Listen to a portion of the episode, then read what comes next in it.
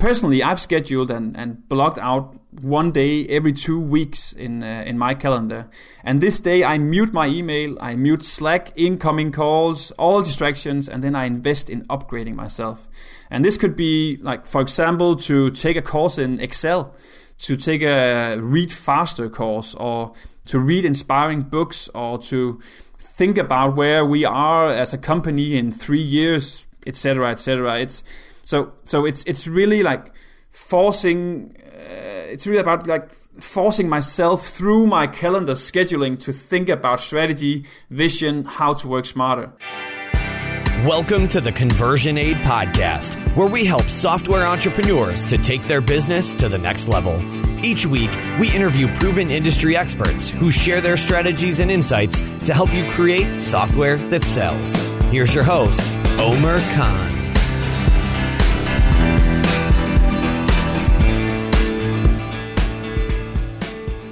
Hey everyone, welcome to the Conversion Aid podcast. Uh, I'm having an awesome day today. We're having a mini heat wave in the Seattle area. It was in the 80s today. Uh, which is pretty awesome for April. And uh, in fact, it was the first day I actually had to turn on the air conditioning in the house. So uh, I'm kind of feeling like I'm on a little vacation. Uh, anyway, uh, this week's uh, guest is the co-founder and CEO of a SaaS business based in Aarhus, Denmark.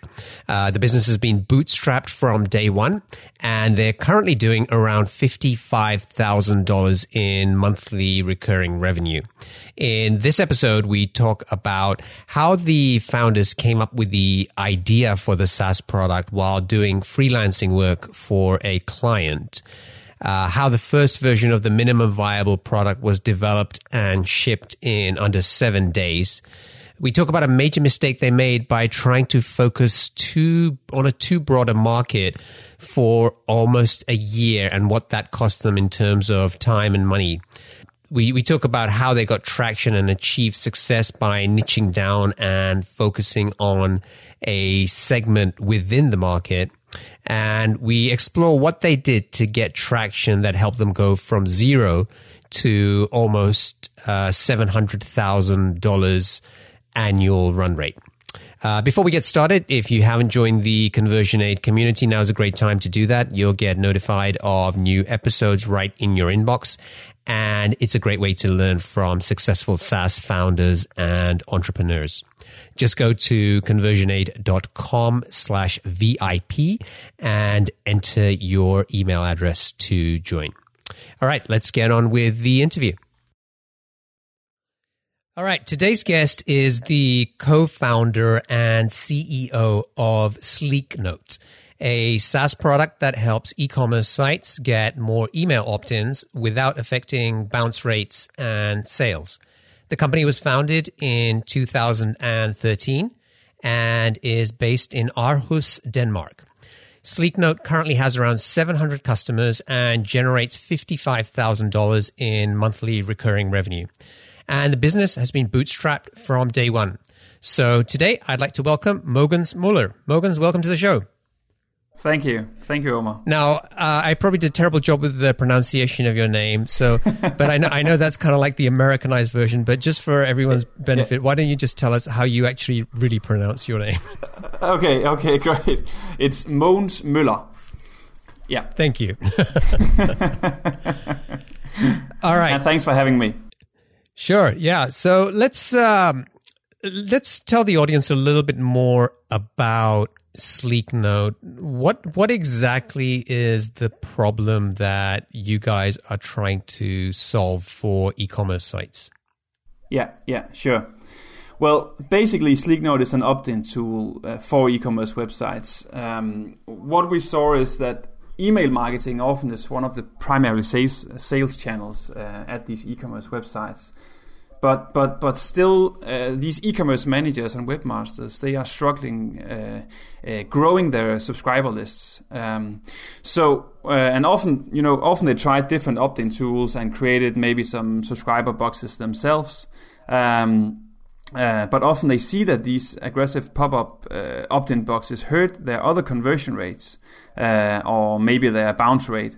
So uh, so this is often where they they they end up and and you know contact us um, because we've created this this opt-in tool that really takes this pain seriously. Uh, which both uh, provides a lot of new email subscribers and don't affect other important conversion rates and, and bounce rate. So, what exactly is it that you guys are doing which which allows them to do this? Because opt-ins you know, kind of, kind of makes sense in in a lot of places and and online sites, but in the in an e-commerce business, I think there's a whole set of different challenges that that come along with trying to introduce an opt-in in there. I mean, even somebody like you know, folks here would be you know familiar with going and shopping on Amazon.com, and that's a yeah. very um, a very smooth process from finding a product going through to checkout. And if you suddenly had opt in forms in, in sort of the process, I can imagine that hurting their sales quite significantly. So, w- what yeah. exactly is it that you guys are doing that um, gets around this problem? Yeah, well, uh, first of all, uh, it's it's pretty easy for our customers actually to see, uh, of course, how the performance of the opt-in uh, is on the website, but also we are trying to track not only the the the, the um, conversion rate from you know uh, shown opt-in box to subscribe, but also the conversion rate, the overall conversion rate of this box. So will it have any negative effect on the other conversion rate if you show this box to the to the visitor? And sometimes uh, and, and, and you know a normal pop-up box uh, is is quite good. Uh, often we see there's no problem in, in a normal pop-up box if you do if, if you are if you are very careful in, in writing good content in it and if you provide something that is relevant for the visitor. Other times, um, one of the, the, the, the, boxes that a lot of our customers have a great success with is this we call slide in boxes, where there is a little teaser bar in the bottom of the website, and after like 10 seconds, it just slides up very smoothly, and then of course you can you can close it again, and instead of just completely removing from the, the screen on the website, it's still um, it, it still keeps showing in the bottom of the website in this little teaser bar. Uh, and we we see on uh, our customers' website that this this combination of something sliding up and still uh, being down in the bottom of the website, like like you know a little chat software teaser bar. Um, this is uh, very uh, effective both for opt-ins uh, and and without hurting other conversion rates or bounce rates. So uh, yeah. Now I want to start kind of go back to how you came up with the idea for Sleeknote. note. but before we do that, uh, I want to kind of start off by asking you, you know, is, is, there a favorite quote that you have that drives you? Is there something that, what gets you out of bed every day? So it's something I like to ask all my guests. It kind of helps to just better understand kind of what, what makes them tick. So is there a quote or something else that's kind of important to you that really drives and motivates you to do what you do every day? Yeah, yeah, it's a it's a great question. Uh, well, basically, it is to well do what I love, um, to work with smart people, and well to keep making progress, like personally and and with my company every day. That's that's really what what drives me. Um, and if I should pick a quote. Um, I actually have a favorite quote. It's it's from a Danish guy. It's a guy called Martin LeBlanc, uh, from a company called Iconfinder. Uh, and, I, and I can't remember it exactly, but it's something like if a user interface, oh sorry, a user interface is like a joke. If you have to explain it, it's not that good. um, and, that, and, I really like that one because you know usability and uh, you know crazy, creating user friendly interfaces. That's that's like everything we do. It's it's in every uh, process in, in, in every project every project that we do in in Sleeknote.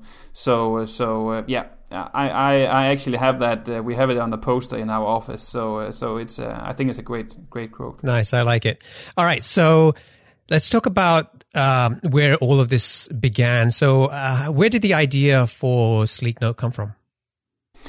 Well, Actually, my background um, is that I've been uh, freelancing uh, before I started uh, Sleeknote, uh, and I worked with conversion rate optimization for a lot of the biggest uh, e-commerce websites in Scandinavia.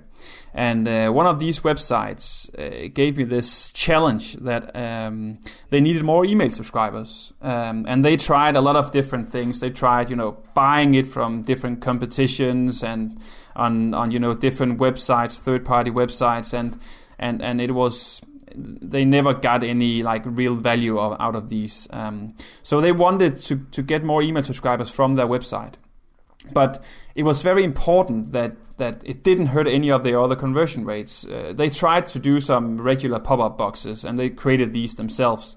Uh, but what they saw in their KPIs when they and also when they tried and split tested, they saw that the bounce rate increased and and their the sales conversion rate decreased when they when they showed this pop up box, uh, because I think it it was just you know annoying for the visitors.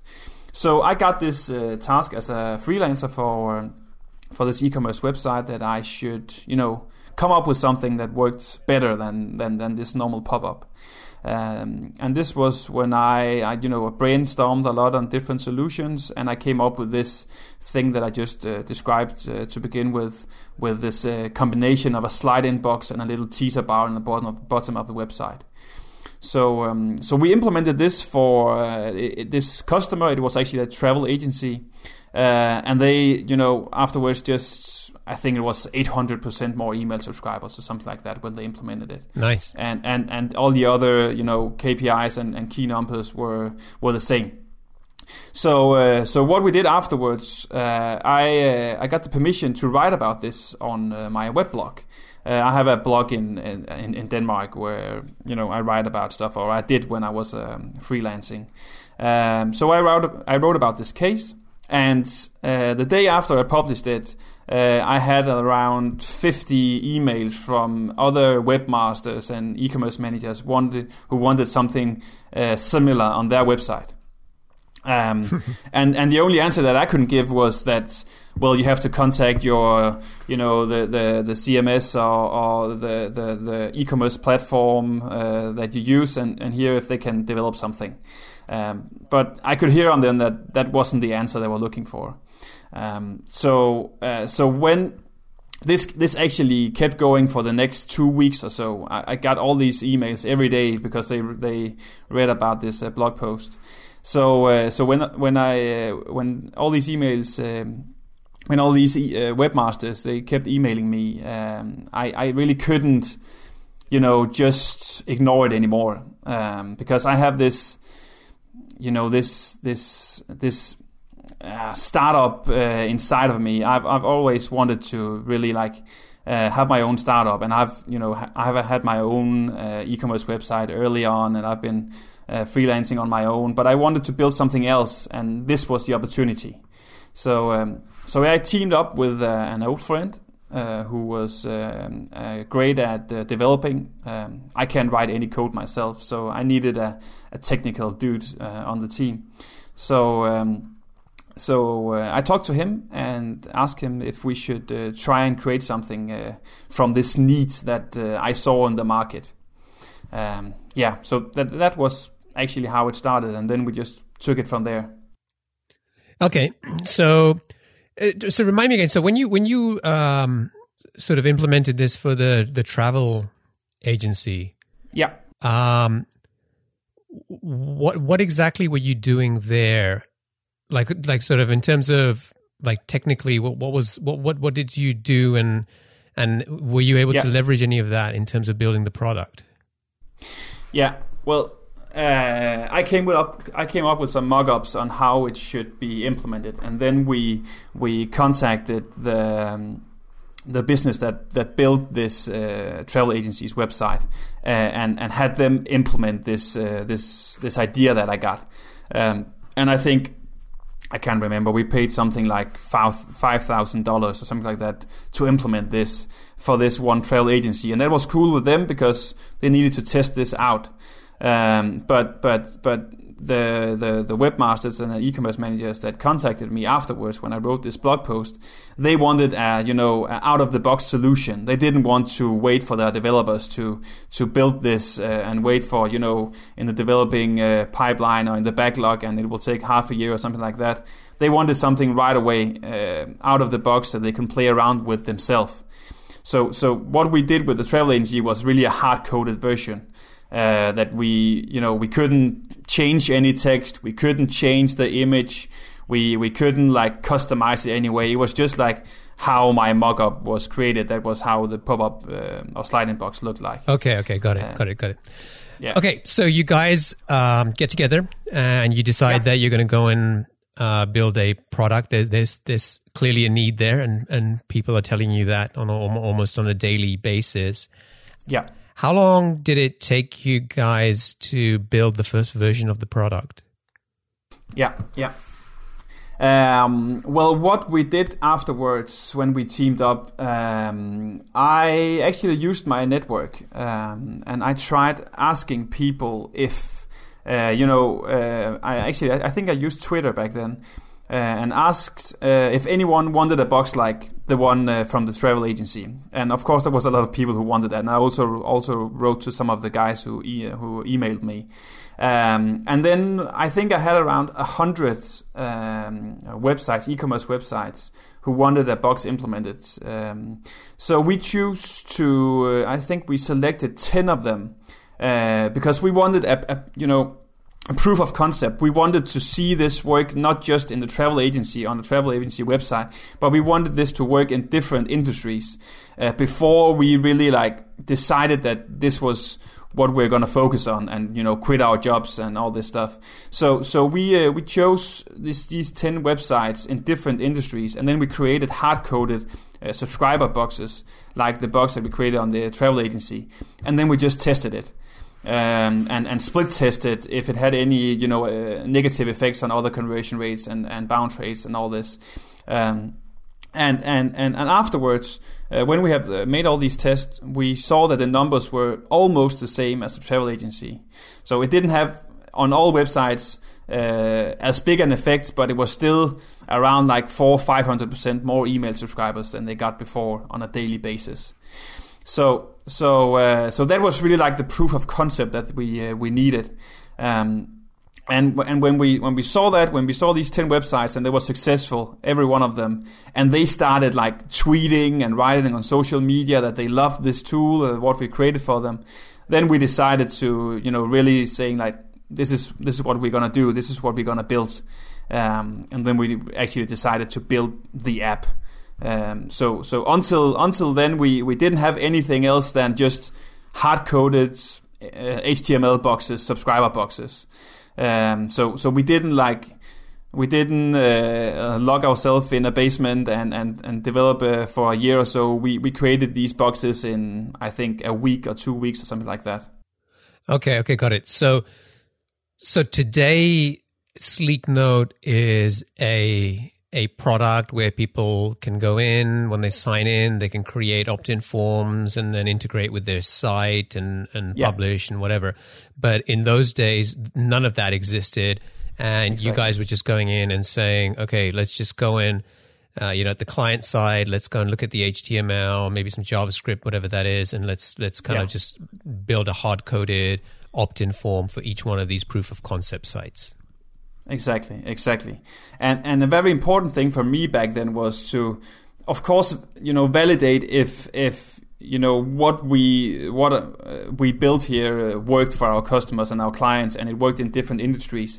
But also to validate if it was valuable and if people actually wanted to pay for it, uh, because in my world, it's it's very easy to to contact a lot of you know companies and websites and like have them to say, uh, "I love your product. I want to pay for it. Maybe sometime in the future or something like that." That that's the easiest thing to do. But but there's a huge difference between you know getting a, a positive signal like that and actually uh, getting money from them. Uh, actually, you know, they use their credit card and pay for your service. So, so even though we only had this hard-coded beta product where they couldn't change anything, uh, we charged them. we charged these first 10 be, uh, beta testers uh, for, for using our product because I was sure that it was going to provide them a lot of value. So, uh, so I think we charged them like, uh, like I think like twenty dollars or something like that per month. Um, so of course not a lot, but but uh, enough to like validate if it's valuable enough for people to actually pay for it. Was there anything proprietary about the opt-in forms? I'm I'm trying to sort of figure out was is was it you know what your secret sauce at the time was or was it basically sort of leveraging your experience and background in conversion optimization and and just an idea in terms of this is how you yeah. know an, an opt-in form should work. So is there anything that you had at the time that somebody else couldn't copy? Mm, no, not really, not really. Uh, and and you know this is this is around this is about three years ago. So this is this was before before you heard about uh, SumoMe and you know other other companies like that. So so so yeah, uh, it, everything here was extremely easy to copy. Um, so so what we were actually gonna build here was you know the, the, the true value of the product that you can actually like customize it and you can choose when it should appear and you can do a lot of uh, tracking on it and split testing and all this. But but we were about to build we were about to build that afterwards. But but to begin with, for three years ago, uh, it was only like a very hard coded uh, subscriber box um, that we have seen a lot of great results with uh, in this uh, very specific way of showing it. Um, yeah. Did you guys ever, maybe you know, either as as co-founders or, or as yourself, ever think about building an opt-in tool that was kind of broader, like like kind of like the SumoMes and, and things like yeah. that? Because yeah. because it, you know, kind of looking at where you are guys right now, it seems pretty smart that you focus on e-commerce sites. But I was just wondering, yeah. kind of what the thought process was as sort of as you kind of went through from idea to building the product. Yeah, it's a great question. Um, actually, what we did afterwards, when we had created this uh, this app and we got some customers using it, uh, we we actually f- focused a bit broader. Uh, we you know said well, why should it only be e-commerce websites who use it, who used uh, our product? So we uh, actually like tried and, and get everyone on board um, because you know we, we got a lot of customers from uh, newspapers, we got got a lot of customers from consultancies and all this stuff, um, but. Uh, what this is actually one of the mistakes that we uh, we made early on uh, because um, we could see that these these clients, these uh, you know consultancies and news newsletters and all these, we we couldn't really advise them as good as we could advise these e-commerce websites.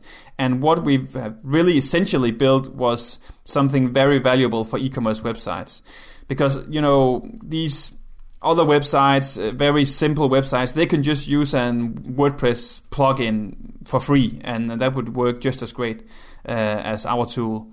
So, um, so, so actually, we tried. We, we started very narrow with this e-commerce websites because that was where we tested the product to begin with, and then we thought, well, now we're going to conquer the the world, and we'll try to to get everyone. uh, but then actually. Uh, for I think it's around a, year and a half ago, we we decided to like focus uh, on this one target group, um, and to be honest, also because we saw uh, more competitors in the market, and we saw that these competitors were good at targeting, you know, other niche um, uh, websites. Um, so, so we, our team, me and my co-founders and the people that we uh, that we hired were all e-commerce, uh, you know, experts. We have we had a lot of knowledge, and both in developing e-commerce websites, uh, I have advised a lot of e-commerce websites, and this is this was like what we knew and what we really loved. Um, so so it was obvious for us to to focus on that and and yeah. So that that was actually that was actually a, a, a mistake that we did, and we, we, we focused on that for a year or so. Um, yeah. Do Do you think you guys would have made more progress by now, or had more growth by now if you had decided not to do that and stuck with just focusing on e-commerce sites? Hmm, yeah, that's a that's a good question. I, honestly, I don't know, um, but I do know that uh, the kind of clients and the kind of customers we have today um, are willing to pay the price. Uh, and uh, we, we we decided pretty early on uh, not to, you know, be uh, be a very you know the, the, the cheapest product on the market because we wanted to to be different from the other tools and uh, both by having some di- some other features and you know an, another value that we provide, but also uh, by off by having another price than you know five dollars or I don't know the the SumoMe price today, but we we decided pretty early on to to charge. Uh, I think today our cheapest uh, pricing plan is sixty nine dollars per month, um, because uh, it's it's just uh, we we could see that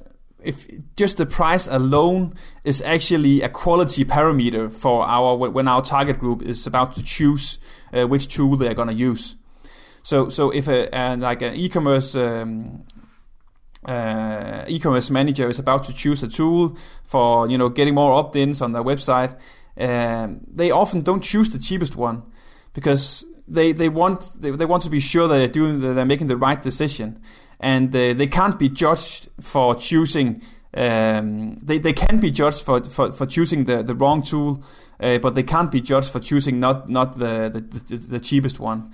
So so uh, so we decided to you know find a price that we, of course, uh, thought were fair, but but uh, but also uh, was different than from the, our competitors. So we actually decided to, to charge quite a bit for our products early on. Okay, so after the proof of concept, you, you guys are you know you you have enough evidence there that both uh, you can solve this problem for more than just one client. Yeah. Right. And so that's a validation for, for you in terms of the, the product and the solution. And you also have some validation there that people are willing to pay for this.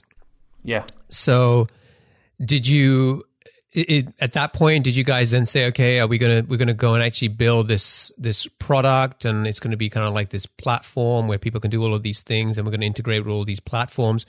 Or did you uh, well what did you do?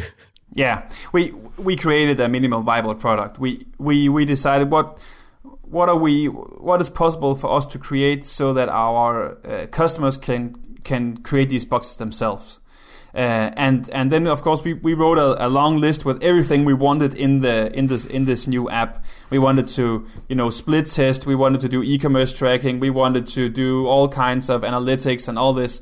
But but we uh, you know we, we just did the, the the, the the most important stuff, and that was to be able to create a box to change the text and and to do you know simple integration with Mailchimp and maybe Campaign Monitor or something like that. Uh, and then and then we we uh, what we did was that we opened up for uh, I think we made a limit of 50 uh, beta testers. We didn't want to like get a lot of new people in from day one because we know that our our product was buggy. We know that what, there was a lot of things that didn't work. So so we actually uh, we I communicated through my I think it was my Twitter uh, profile again that um, we are now opening up for 50 beta testers and within I think 2 hours we got these 50 beta testers who wanted to try it out.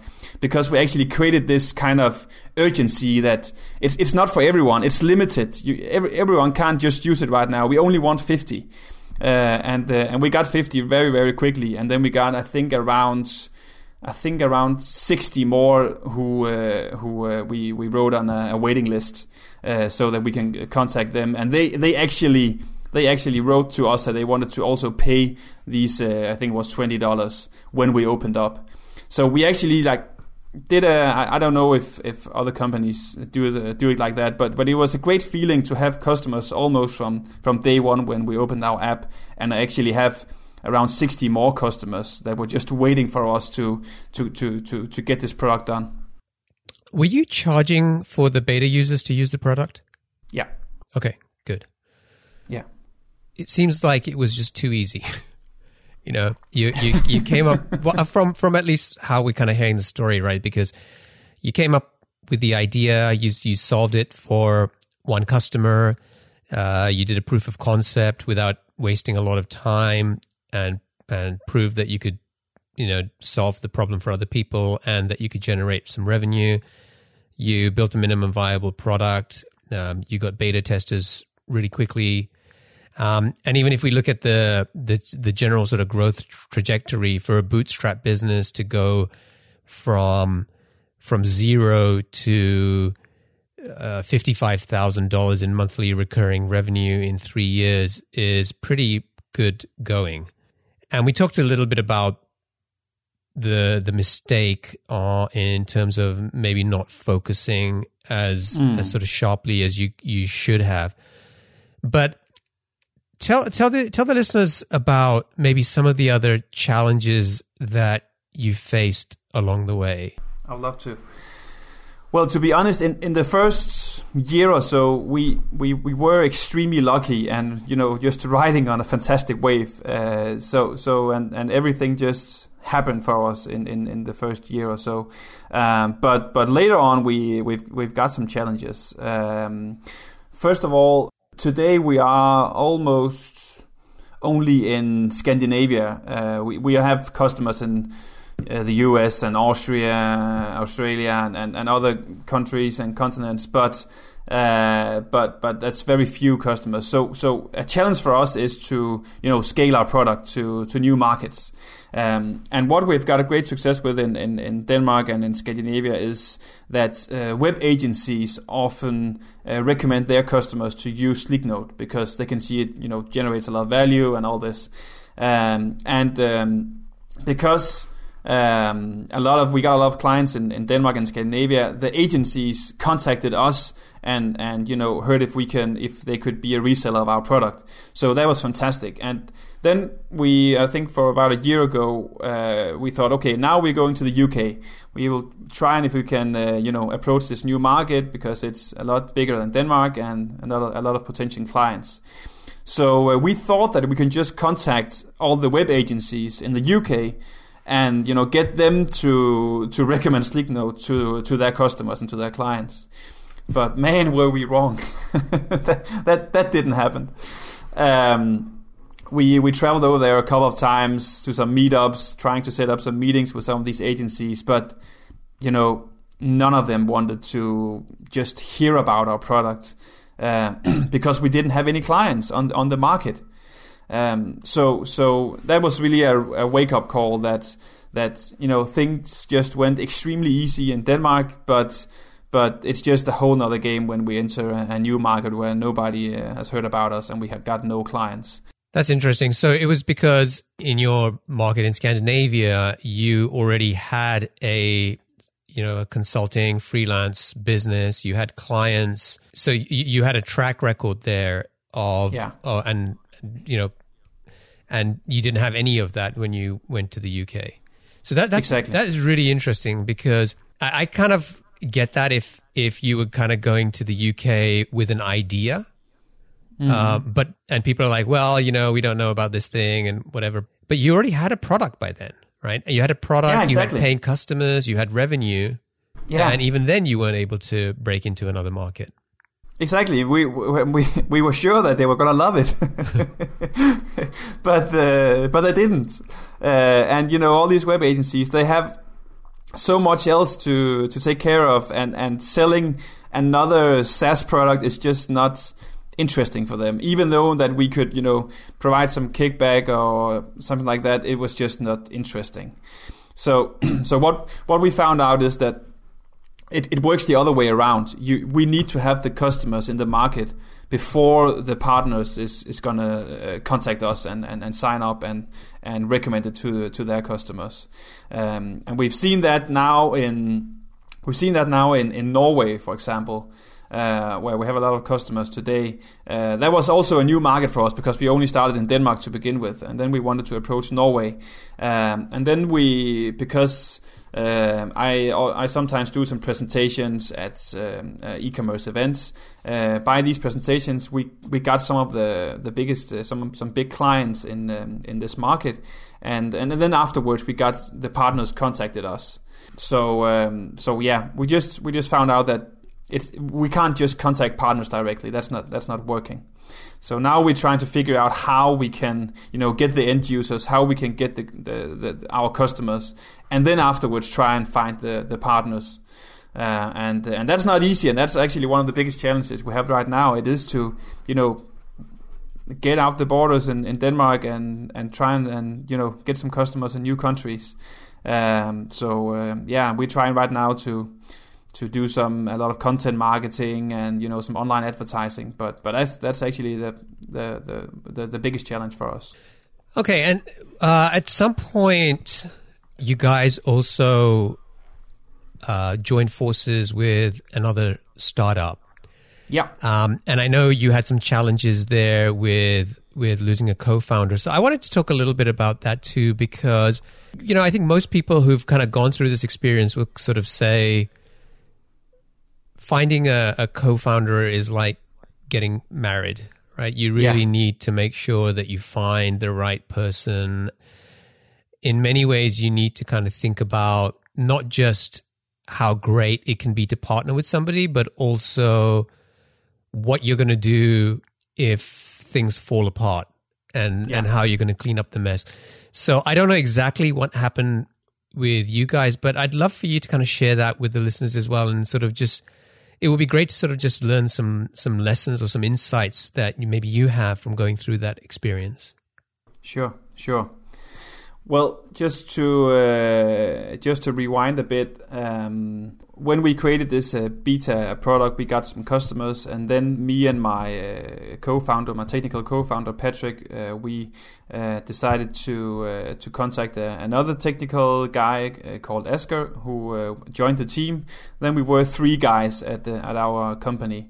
Then we were contacted by three other guys, also Danish guys, who um, worked with something similar to to our product, but they focused instead of uh, email subscribers, they focused a lot on on you know uh, social media. So you know in these uh, opt-in boxes, uh, you could like on fa- you could like them on Facebook and then uh, you know participate in a competition or something like that. Um, so they contacted us and and said, hey. Uh, shouldn't we like maybe join forces and hear if we can you know see if we can do something together um, and um, yeah, we, we, we, we had some meetings. I think we had a, like five meetings or so where we just talked to each other and and and heard each other if we could, you know, do business together and if we had a good team. Um, and uh, and and what we found out was that we actually, even though we thought it was a bit weird to team up with our competitor, um, we could see that uh, our teams had a great match. Uh, they were one uh, really fantastic front ender, uh, graphical designer and front ender. Uh, then you had a back ender, and they had an online marketing, you know, uh, nerd who knew everything about SEO and, and AdWords and all this. And we were two back enders, and then me who were, you know, the CEO guy with the, the strategy and, and the KPIs and all this stuff and the network. Uh, so so we we saw these two teams had a great match, um, and then we negotiated for I think around a month or so, uh, and then finally decided so to instead of competing on this little local market in Denmark for the few customers that are around in Denmark, instead of competing for them, we decided to team up so that we can create a tool that could compete with you know all the great tools that would be uh, around the world. Um, yeah, so uh, so so we went from three to six co-founders back then, and that's around two years ago now. How did things change with six cooks in the kitchen? yeah, yeah, it it it it, it wasn't easy. Um, we were everyone was you know very you know we really wanted this to go easy and we wanted to be nice to each other but but but we didn't knew each other. So so everything we needed to to decide uh, every little thing every like front end detail every little strategic thing we just you know discussed every one of, of us and we every, everyone had a meaning about what we should do. Uh, so think went things went pretty slow uh, the first couple of months because we wanted to make sure that we were everyone were you know involved in every decision. Afterwards, when we you know get to know each other, eventually things began to to get a lot easier. Uh, but in that process, uh, we, as you mentioned, we we lost a co-founder, um, and uh, yeah, and, and and that was, of course, it was not. That's that's not a that's not a, a nice thing. It, it it wasn't one of the guys from our old team. It was a guy from from the other old team, but uh, but still, it's just it's just not it's just not a situation you you hope to be in where you have to to you know say goodbye to a co-founder which has you know worked his ass off to to create this product well what happened is just he just didn't want to be involved with the business anymore or you guys fell out or what yeah well well actually uh, the the the thing is that we had this agreement that when the company had the, enough revenue to to pay the salary uh, for for every one of us uh, uh, we should we should take the decision and then join the company. So to begin with, it was the first it was the two backenders who were uh, full time on board, and then we have decided that afterwards it should be the front ender who uh, who went full time, and then afterwards the online marketing guy and me and the the, the last uh, backender. And when it became um, uh, this last guy's turn to to join full time, uh, he couldn't he couldn't quit his his his his other full time job because he was so you know happy for it, and he just got this actually he just got this full time job, uh, so he wasn't ready to to go full time on on this startup, and of course also to a, a way uh, lower uh, salary. Um, so so yeah, basically he wasn't really ready for the the startup life. So what problems did this cause for you guys? Well, it did cost a lot of res- energy and time because you know there was a, of course some negotiation there um, on how this should end. Luckily, we, we when we, we teamed up, um, we we did do a kind of I don't know the English word, but some kind of co-founder agreement um, where we had uh, some lines about what should we do if someone wants to sell his stocks and what if uh, he dies uh, and all this stuff. Um, did did so, you did you guys uh, get legal advice on that or did you just come up with something yourself? Uh, we we got professional advice when we uh, when we emerged yeah, I was going to say it's just like only a lawyer would think about when somebody yeah. dies and stuff like. That. Yeah, yeah, yeah, yeah, exactly. And it, it is kind of weird to you know discuss how you are gonna di- divorce when you actually marry. uh, but but that's just the case. That that that is actually what you you need to discuss, even though it's it's crazy, uh, because someday it will become reality. Um, someday, you know uh, one co-founder will you know find something else to do or want to sell his stocks or something like that. And uh, you must have well if i can get, give just one advice uh, from from our experience here you, you you must have that on in some kind of document that you have signed everyone uh, and and get some professional advice on that because you can't you can't do it the, the right way yourself at, uh, unless you are a lawyer. Yeah i agree. That's that's very good advice. Yeah all right. Uh, it's now time for our lightning round. I'm going to yeah, ask you um, series of questions and just uh, try to answer them as quickly as you can. Great, great. Let's do it. What's the best piece of business advice that you ever received? Yeah, great question. Um, focus, focus, and focus. Um, I got that advice from uh, one of our mentors uh, called Thomas Kravlund from a company called Pixels uh, who's been extremely important for us. That's that's actually us another practical tip to find a great advisor to help you, an advisor who had you know opened the same doors that you are about to open, but he's just opened it maybe one hit or or, or two years ago. Um, uh, but but he told me to focus because at the time I started um, this company, I worked as a freelancer. I had this e-commerce website, so I have you know all these things that I wanted to do. Um, but but but his point is that uh, if you don't focus on you know one thing, you're never gonna succeed in anything. Um, so so you're gonna be you know a little a, a little think of everything, and you you you, you can't do that if you want to really succeed. So, uh, and I often combine this with uh, with another quote, and and I, I, don't know it exactly, but it's something like find your one thing and do that thing better than anyone else. Um, so uh, yeah, focus and find your one thing and do that thing better than anyone else. What book would you recommend to our audience and why? Yeah. Uh, if I can only choose one book, it must be um, The Seven Habits of Highly Effect- Effective People uh, by Stephen Covey. Uh, I was introduced to this book, I think, around 10 years ago, and I really make sure to read this at least once every year.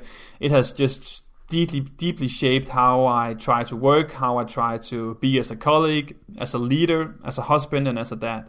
It's, well, it's, it's phenomenal. Simple as that. Yeah, it's a great book. I haven't read it for a long time. Maybe that's a, a cue for me to go and reread it again as well. Yeah, yeah, yeah. Uh, what's one attribute or characteristic in your mind of a successful entrepreneur? Truly to try and be a good person. And yeah, to be true to your core values. Um, it, it, it might sound simple and fundamental and, and, and something that everyone will, will be, but at least I see again and again that it's not the case. I see so many entrepreneurs not treating their customers well. Uh, they are not treating their partners well. They're not treating their colleagues well. For example, when you're trying to, you know, hiring people, really try and provide honest feedback and tell uh, this guy why he didn't get the job. Or when you're firing people, try to help them as good as you can finding a, a, another job if if you if you care about this um, this guy or when you make a, a, mistake to a customer. I see this a lot. Um, uh, these uh, entrepreneurs uh, often, you know, or uh, companies in general, blame their contractors, blame their servers, instead of just being honest and say, "Sorry, we screw up." Um, uh, you typically see this, this, you know, this character uh, of a le- of a leader or an entrepreneur when shit hits the fan, and and and you experience some some some rough times, and this is when it becomes clear how true they are to their core values, and also uh, you know clear how uh, who I admire the most. Yeah, have you are you familiar with the book called Good to Great? No.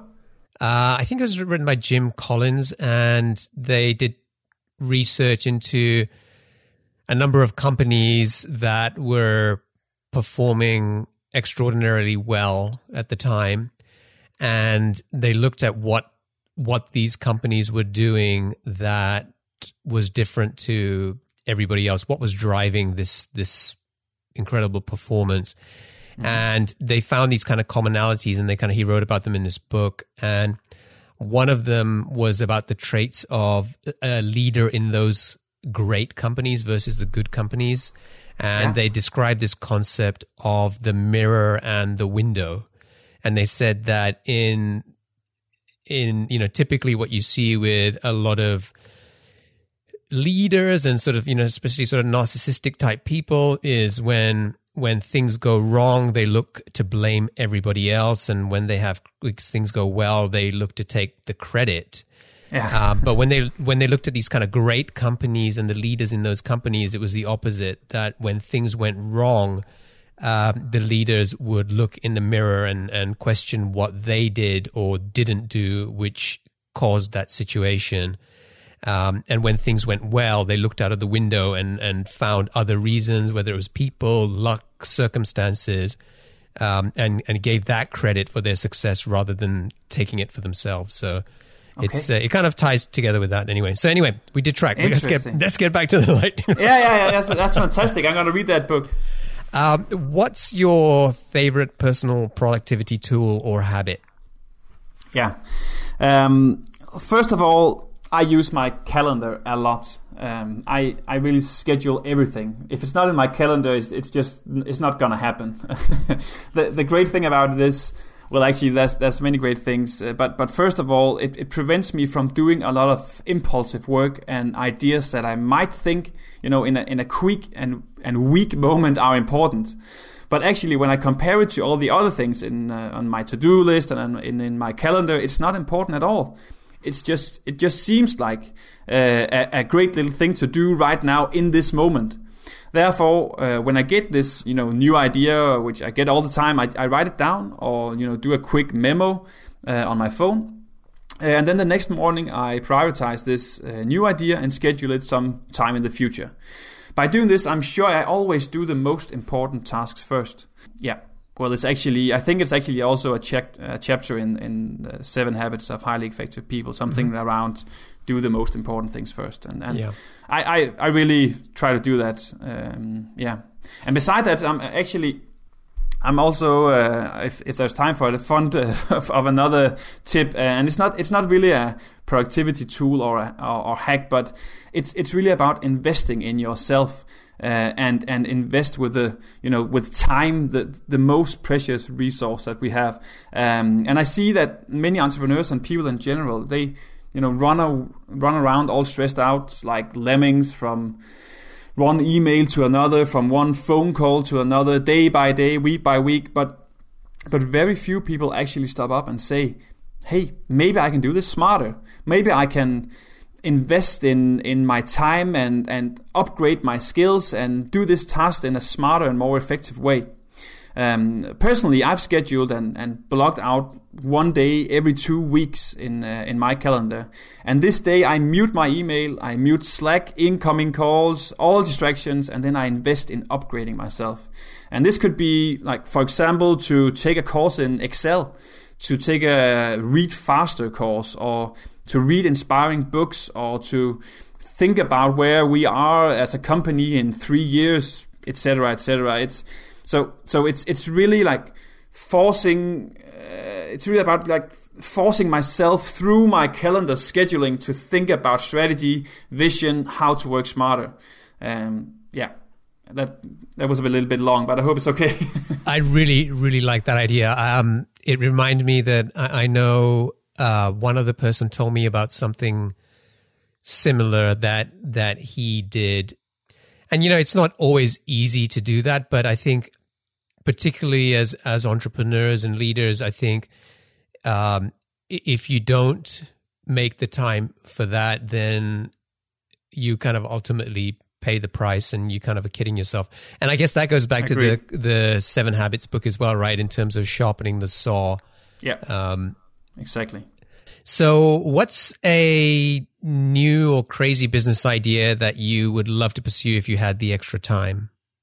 Honest, right now, I, I try, I really try not to find new business ideas because, hence what I told earlier about focus and focus and focus. Uh, so, if I see one, I actually try to forget it. I, I, I know it's not really, really entrepreneurial, but, but it's, I, I just try to forget it because Uh, or else my head will just spin with this new idea all the time. So, so I really try not to to, to find new ideas right now. that, that's actually really good advice, and I've been there where you kind of have an idea and you start working on something, and then you have another idea which seems just as exciting, and you don't yeah. want to let go of it. So yeah. you then end up trying to juggle two things at the same time and maybe another third one comes along and Exactly. With, with each kind of le- level of excitement comes a whole bunch of frustration as well. And um, so I've never actually heard anyone say that, but I think that's actually good advice. Try to forget the idea as quickly as possible. Yeah, I'll, I'll, write it down and sleep on it, and and you know uh, take a look at the idea again like a week after and see if it's still that good an idea because often it's just in a you know in the in a, in a moment you think it's it's the most fantastic idea in the world but uh, often when you sleep on it and you know do something else and you get back to it it's often not that good an idea. So yeah you can yeah. try and do that if you don't want to just forget it. But right now i just try and forget. Uh, what's an interesting or fun fact about you that most people don't know? Well well, I have a huge and maybe a bit weird passion of old electronic music, like like very very old. Um, so I listen to pioneers like like Kraftwerk, uh, Jean-Michel Jarre, Tangerine Dream, Mike Oldfield, all this very old uh, old guys from uh, from Germany and from France. Um, so I have three older brothers. They might have influenced me uh, in my music taste. So um, yeah, that that was that was the fun fact. Do, do you break dance and body pop as well, or something? yeah. Cool. All right. Yeah. Um, and what is one of your most important passions outside of your work? Uh, well, I have to say my family. Uh, my wife, my wife Karina, and my two small kids, Augusta and Winston. Um, I work a lot, so so when I don't work, I try to spend as much time as possible with my family. Um, and uh, when I'm not working and not with my family, I try to exercise. Uh, you know, lift some weights and, and, and run and, and do some cycling. But uh, yeah, my family. I, I, I try not to to have a whole lot of passions. I try not to get any ideas and no passions. I'm really boring. Mogens, I want to thank you for joining me today and sharing your story of Sleeknote with us. Um, I think you guys have a great story. You've you've done an incredible amount in the last three years, and I'm looking forward to seeing you guys continue to grow and and hopefully break into more markets outside of Scandinavia. If folks want to get in touch with you or find out more about Sleeknote, what's the best way for them to do that? They can find me on Twitter or, you know, just write me an email, uh, mm at sleeknote.com. So that's a double M. Um, yeah, and I'll be happy to, you know, answer any questions. And uh, check out sleeknote.com uh, for more information about the product. Cool. So thanks again, and I wish you all the best. Thank you, Omer. My pleasure. Take care. All right. I hope you enjoyed that interview. You can get to the show notes for this episode by going to conversionaid.com slash 109.